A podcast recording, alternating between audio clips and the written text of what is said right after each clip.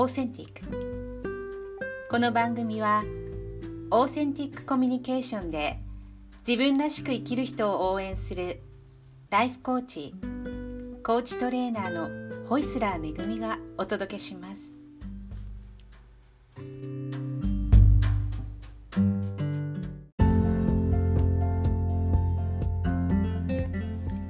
んにちは、ホイスラーめぐみです。今日もドイツハンブルクからお届けしています。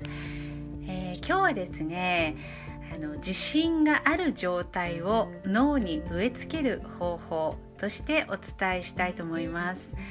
えー、3つほどで今日はあのシンプルなポイントをお話ししたいと思います。よくあの自信がないからね先に進めないとかあんまりこうまあ自分のことを信頼していないっていうことがねあの何か新しいことを挑戦しようとする時にそういった自分が見え隠れすることってありますよね。で私自身もよくいろんなことにチャレンジできてすごいですねとか声をかけていただくことも多いんですけれども実は別に最初からすごく自信があるタイプじゃないんですよ。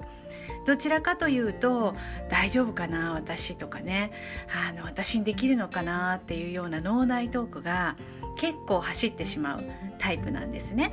でそんな私があのいろいろ例えば海外のねトレーニングの場で、まあ、登壇したりとかっていうちょっとまあ私にとってはすごく怖い挑戦っていうのを今までもあのしてきたんですけれどもそういった時にどういうマインドセットをしているかっていうことをあの、まあ、そこに、まあ、沿ったお話をねしていきたいと思います。まず一つ目のポイントですね。あの何かね脳内トークで自信のない自分が見え隠れする時。自分のことをねちょっと卑下したりとかあの疑ったりする声が起きる時。でそういった時はあこれは脳の性質であの私のことをね止めようとしているなっていうふうにまず思うこと。これが一つ目のステップです。まずそういった声が起きていることに気づくっていうことですね。で私たちの脳の仕組みでこれは皆さんよくあのお聞きすると思うんですけれども脳はあのいつもの状態をね日常の変わらない状態っていうのを保ちたがるんですね。で新しいことに挑戦しようとするとそれをあの危険信号としてね不安な要素を出してきたりとか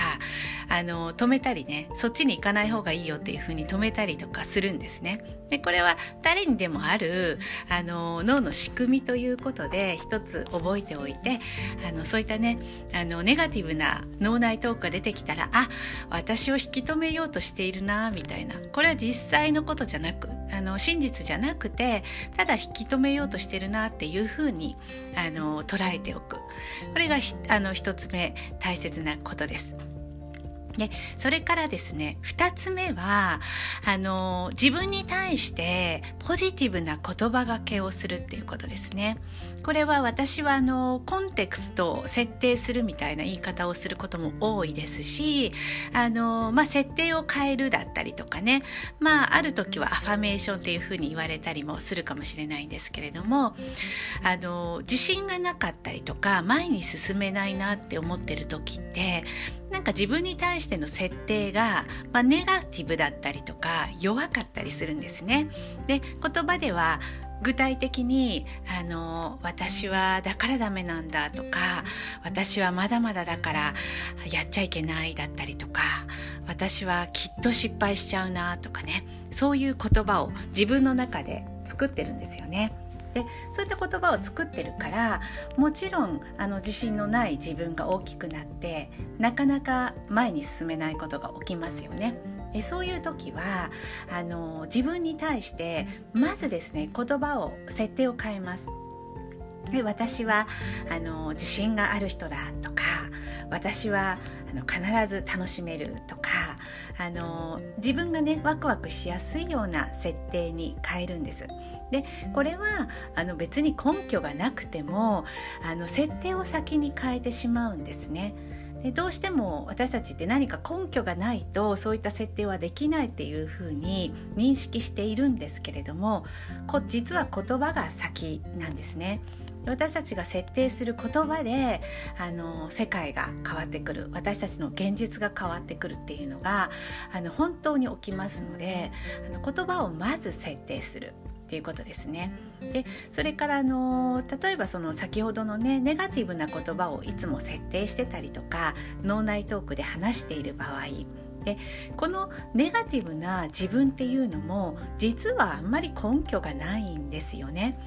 例えばあの10回何か挑戦して3回ぐらいね何かこう失敗してしまった場合人はネガティブなことにフォーカスしやすいのでその3回のことはすごく覚えてるんですよね。でただ他に7回成功したとか自分の思う通りになったことを結構忘れてしまいがちなんです。なので日頃からこのポジティブな方ね実はできてたんじゃないかっていう方をなるべく、まあ、振り返って自分の中にインストールしていくことも大切です。でそれはねまた違うあの回でもお話ししようと思うんですけれどもあの、まあ、潜在意識の働きで私たち大きな挑戦とか小さい挑戦っていうのはあんまりねあの違いがわからないようになってますので小さいことでも自分が思ったこと言ったことを行動に移してみる。それももうすでにあの成功体験になりますのでそういった小さい積み重ねをやっていく。そしてその記憶を自分でしっかり持っておくっていうことが大切です。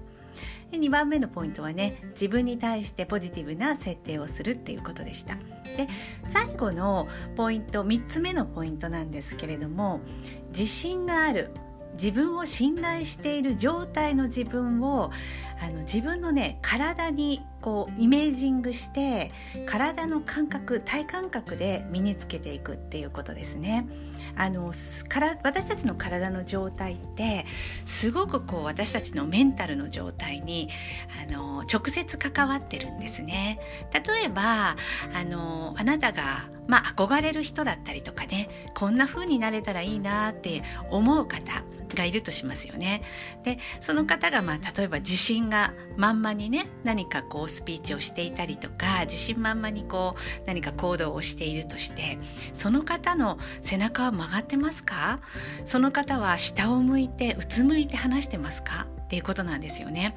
おそらくあのあなたから見て自信があって生き生きしてるなっていうような方輝いてるような方っていうのはあのその方たちの姿勢とか目線っていうのもすごくポジティブな風になってると思うんですよね。であのもしね憧れの方がいたらその方を見てもいいですしあのもしいなければね自分の中でこういう感じかなっていうのをイメージングしてみてあなたが自信満々で何かね挑戦している時あなたの体はどういう状態でしょうか？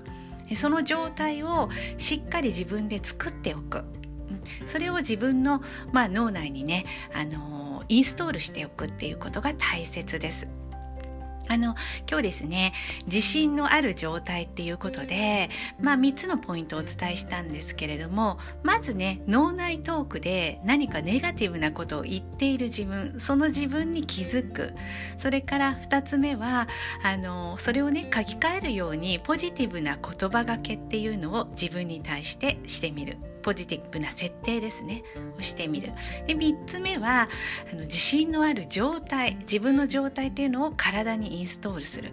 でこの3つのねあの簡単なステップですけれどもこれをちょっと試すだけでもだいぶあの感じが違ってくると思います。ので大事なねプレゼンがあるとか何かこう人前でお話しするとか何か新しい挑戦をするっていうタイミングの方には是非試していただきたいななと思います。ということでね今日はあの自分のねこの自信のある状態をね脳にインストールする方法として3つのポイントをお伝えしました。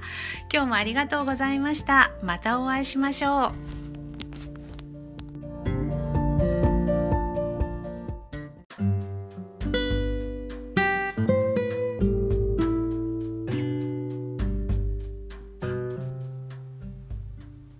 今日もお付き合いいただきありがとうございました。ホイスラーめぐみがドイツハンブルクからお届けしました。